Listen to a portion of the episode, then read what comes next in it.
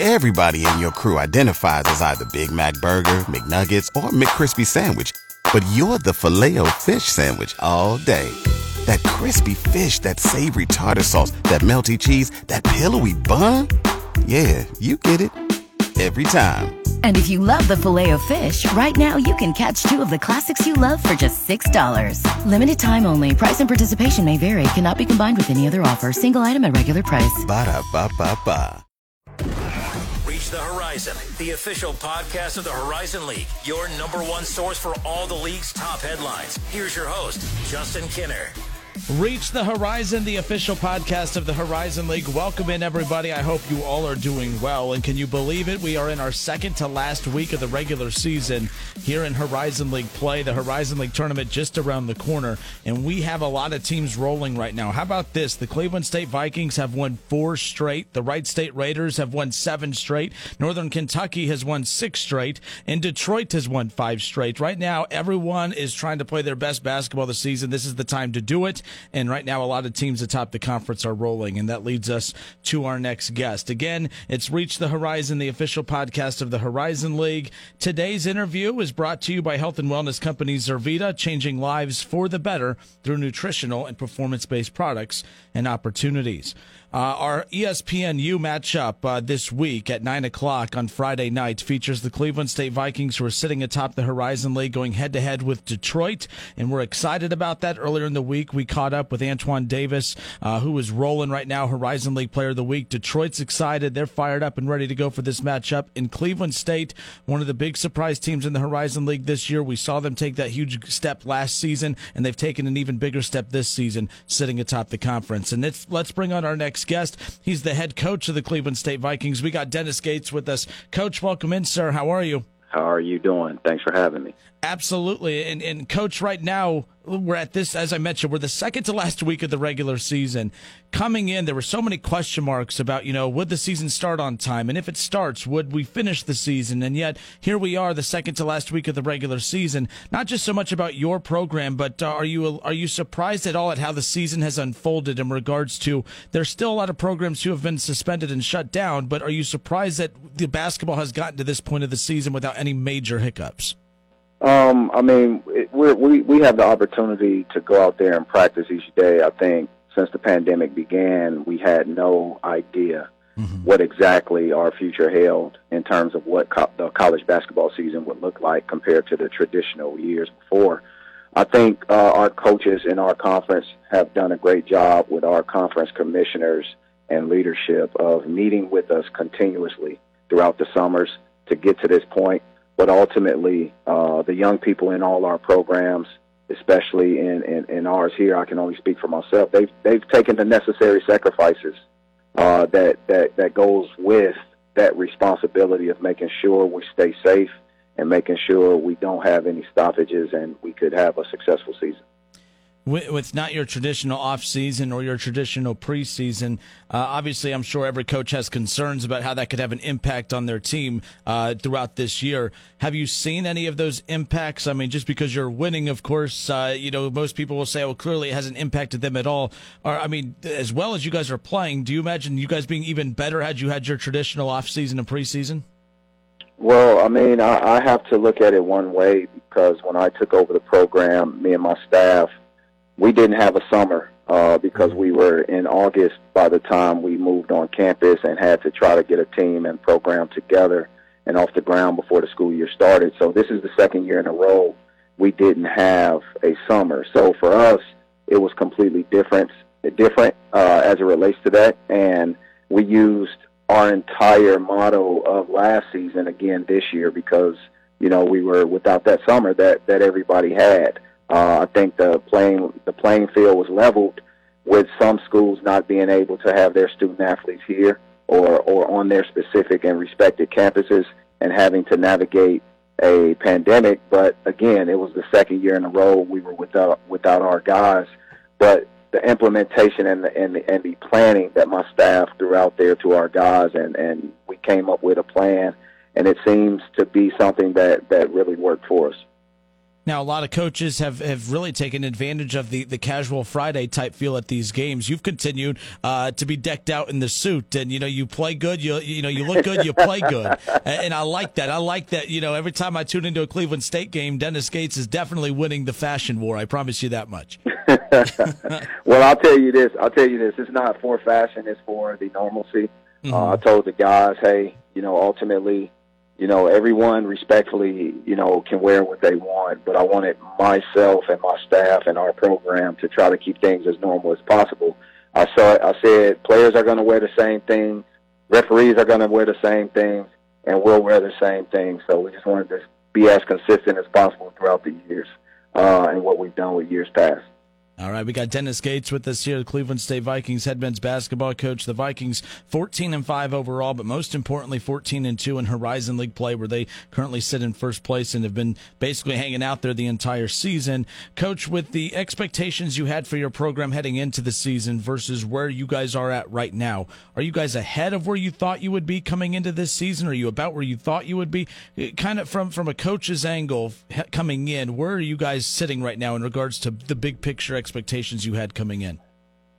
I think the way our program has been structured is we, we've lived in the moment. We've taken care of the most important thing, and that's the game that we have coming up, uh, where we try to focus on each minute, each second. Uh, we try not to get too far ahead of ourselves, no, nor too far behind.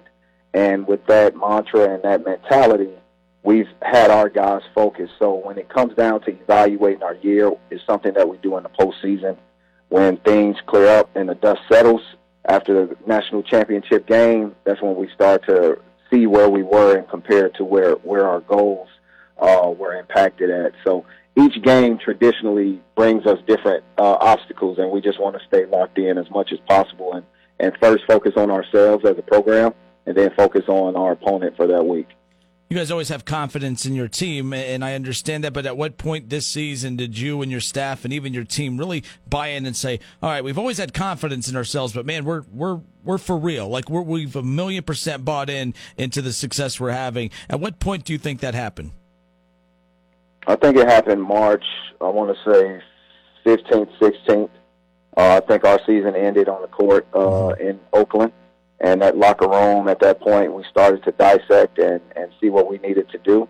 And I think the core of our guys who were returning locked in and understood really what an off season was for the first time at the Division One level, and we started to build at that point.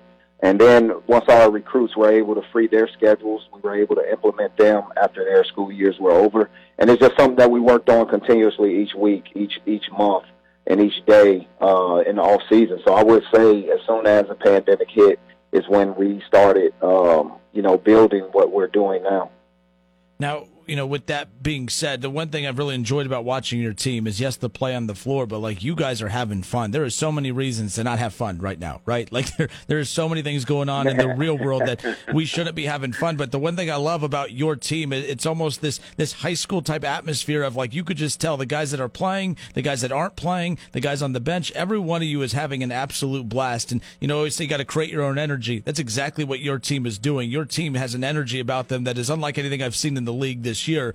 It's it's special from when they're warming up. I mean, I, I live here in Dayton. I was at the Wright State uh, Cleveland State series, and just the the I've watched every team come in. Your team is just different. Your team has energy from the time they step foot out on the floor just for simple warm ups until the time the clock hits zero. Uh, I'm sure you see that energy every day in practice.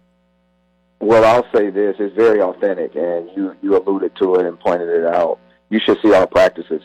um, it's something that I would love to invite you guys down to at some point when the uh, mm-hmm. pandemic allows us to and protocols allows us to, and you'll where that energy begins at. It begins in practice from day one. It begins in preseason workouts. It's, it's spread throughout the weight room. It's spread throughout their everyday lives. It's spread in community service and, and in their classroom environment. I want guys that are going to be consistent. So if they can't muster that energy on the outside, they sure can't do it on the inside when we step between the lines. So it's a byproduct of their everyday lives. It's a byproduct of our staff.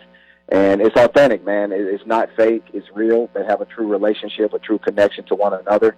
And our goal is to win by committee. Uh, the strength of our team is our numbers. And that's what our number one goal was, is to build a cohesive unit and galvanize it each day as best as possible. So you guys have Detroit coming up, ESPNU. I'm not. This podcast is either going to come out uh, late. They're going to release it later today or on Friday. So I'm going to say tonight in case they release it on Friday. So you guys have Detroit tonight, ESPNU, nine o'clock to tip off. And I know you heard me at the beginning. Right now, you know every team out there wants to be. Play, this is the time of year you want to be playing your best basketball. And the top four teams in the league all have a winning streak of at least four right now. Yourself, uh, Wright State was won seven, Northern Kentucky's won six, and your opponent tonight, Detroit, they've won five. The top half of the league is playing really, really well right now. You have a hungry Detroit team that you're about to go up against. This is the type of competition you want, though, late in the year. No, there's no doubt about it. Uh, our conference is stacked with some great coaches. You look at, um, you know, what Brad Kampe has done over the years 330, I mean, 630 wins. Uh, Scott Nagy, 500 plus wins, and obviously Mike Davis, uh, 300 and I want to say 75 to 80 wins, and he has a Final Four with nine NCAA tournaments and three or four NIT tournaments, and he's a great coach. And these guys are going to be ready to play uh, because they have something on the line as well, um, you know, to to lose. So when you have great programs who have tradition, basketball tradition is what I'm speaking of. Uh, the front of the jersey means something. Detroit basketball over a long period of time has had great tradition, and obviously Cleveland State has tradition.